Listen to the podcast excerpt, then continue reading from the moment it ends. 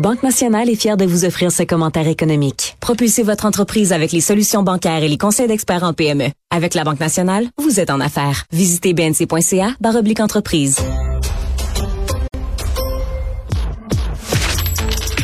Économie, finance, affaires, entrepreneuriat. Francis Gosselin. Bonjour Francis.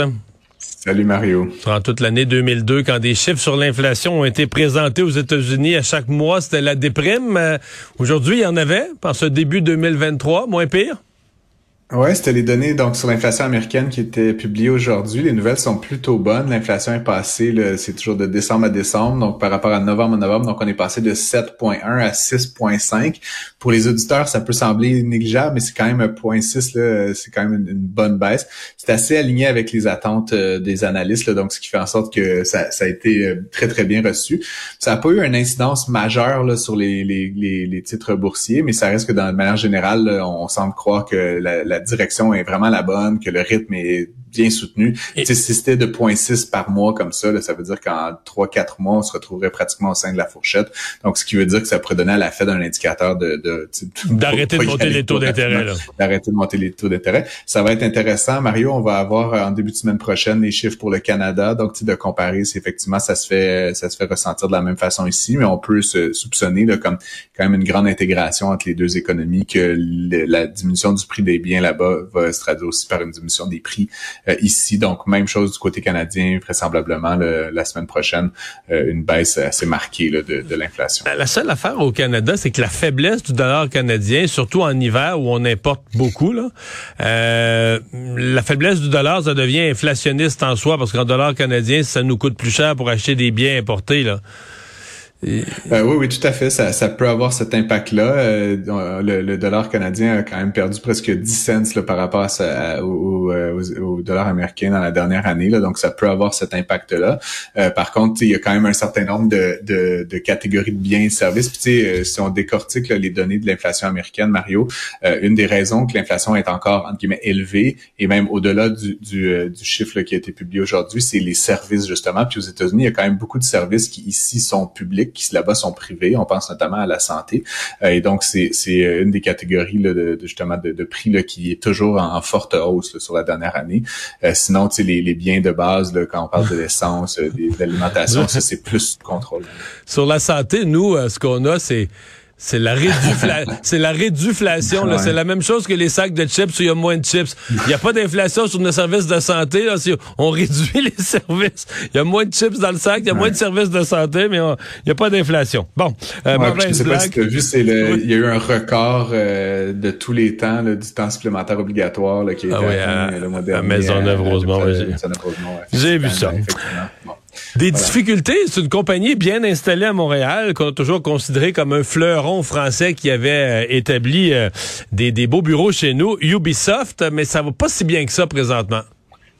Oui, ben Ubisoft Montréal, qui est en fait le plus gros studio de l'entreprise au monde, en fait, qui est ici là, à Montréal sur le boulevard Saint-Laurent. Euh, donc, il embauche environ 4000 personnes. Donc, c'est effectivement une activité super importante pour l'économie montréalaise. Tu sais, c'est des bons salaires, etc. Euh, donc, c'est l'entreprise française là, qui, euh, qui est en difficulté quand même depuis plusieurs années. Là, beaucoup de difficultés à livrer les jeux à temps. Euh, là, ce qu'on avait appris lors de la dernière euh, annonce, c'est qu'ils avaient carrément annulé un certain nombre de jeux.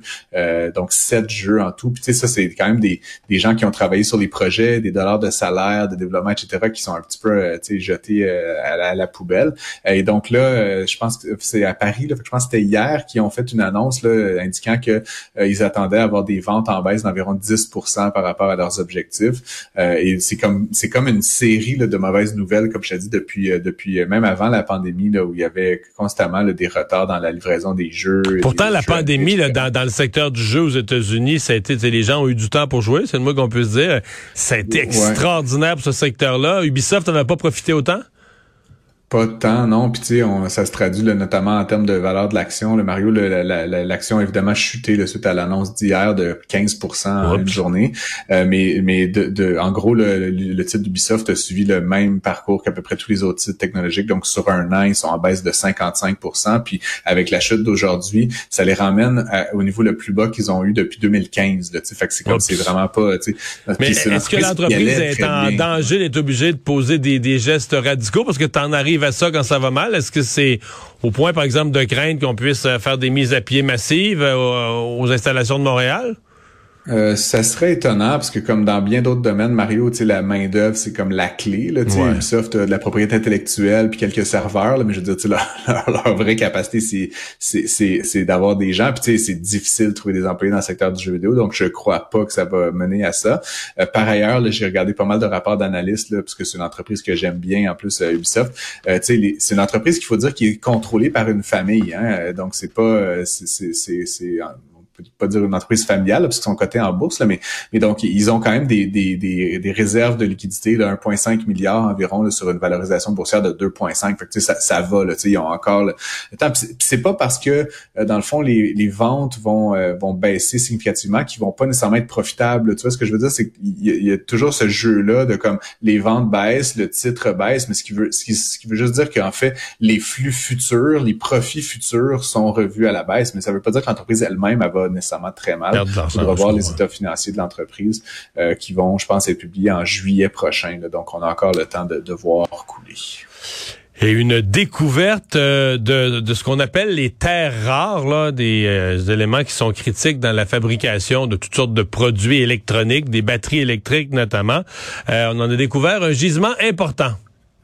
Effectivement, euh, en Suède, en fait, puis c'est intéressant, euh, puis j'en parle parce que euh, effectivement, les terres rares, comme on les appelle, qui, Mario, contrairement à leur indication, ne sont pas rares. au sens, il n'y a pas de rareté économique, là, c'est, une affaire de chimie, là, tu sais, c'est dans la catégorie des métaux rares, là, mais tu sais, c'est, pas du tout rare. En fait, c'est dans les lignes d'en bas, dans le tableau périodique, c'est les petites lignes en bas qui sont mises à part, là. Je pensais pas parler de, de chimie moléculaire avec toi aujourd'hui, Mario, mais effectivement, donc les, les terres rares, et puis c'est, c'est effectivement donc des composantes absolument essentielles dans tout ce qui est batterie. Puis donc évidemment, quand on pense batterie, on pense euh, euh, véhicules électriques beaucoup. L'Europe, comme le Canada, puis comme certains États américains ont imposé, tu sais, que d'ici 2035, puis on verra si on atteint cet objectif-là. Mais de manière assez certaine, le nombre de véhicules électriques en circulation va augmenter massivement dans les prochaines années, que ce soit 100% ou pas. Euh, et donc l'enjeu pour l'Europe en ce moment, tu sais, avec tout ce qui se passe en Ukraine, en Russie, la dépendance envers des régimes mettons, moins amicaux, là, je pense que les Européens en ont un peu marre. Puis donc, c'était une très bonne nouvelle qu'on ait découvert en Suède, donc un gisement qui est le plus gros gisement au monde de terres rares. C'est à peu près 1% de, de toute la, les gisements, de toute la quantité découverte aujourd'hui euh, qui se situe dans ce gisement-là spécifiquement. Il serait possible qu'il y ait d'autres gisements à proximité. Donc, ça permettrait à la suite de devenir quand même un gros, gros joueur, puis de se libérer un petit peu de la dépendance. Euh, aujourd'hui, 98% des terres rares utilisées en, en européenne viennent de la Chine. Donc, euh, donc c'est comme heureux pour les Européens de peut-être se libérer de ça, surtout que la Chine a un peu pris le pari de la Russie dans le cadre du conflit. Donc, euh, donc, faudra voir. Mais encore une fois, c'est une très très bonne nouvelle. Puis on, on s'inquiète souvent, Mario, dans la transition énergétique, qu'on manque justement de matériaux. Donc, le fait qu'on en découvre des nouveaux gisements, c'est un petit peu encourageant dans la mesure où on souhaite euh, poursuivre euh, poursuivre ce, ce développement-là, puis cette transition-là vers des véhicules, puis des, des sources d'énergie plus plus plus durable. On en a un petit peu ici des terres rares. Je lis là-dessus au Québec, euh, potentiellement, territoire du territoire du Nord-Ouest. Au Canada, il y a une coupe de Saskatchewan. Il y a quelques quelques développements. Oui, il y, en a euh, effectivement, euh, mais bon, c'est, c'est, ce qui est ce qui est intéressant, c'est que cette découverte-là, s'est faite dans le tout au nord de la Suède.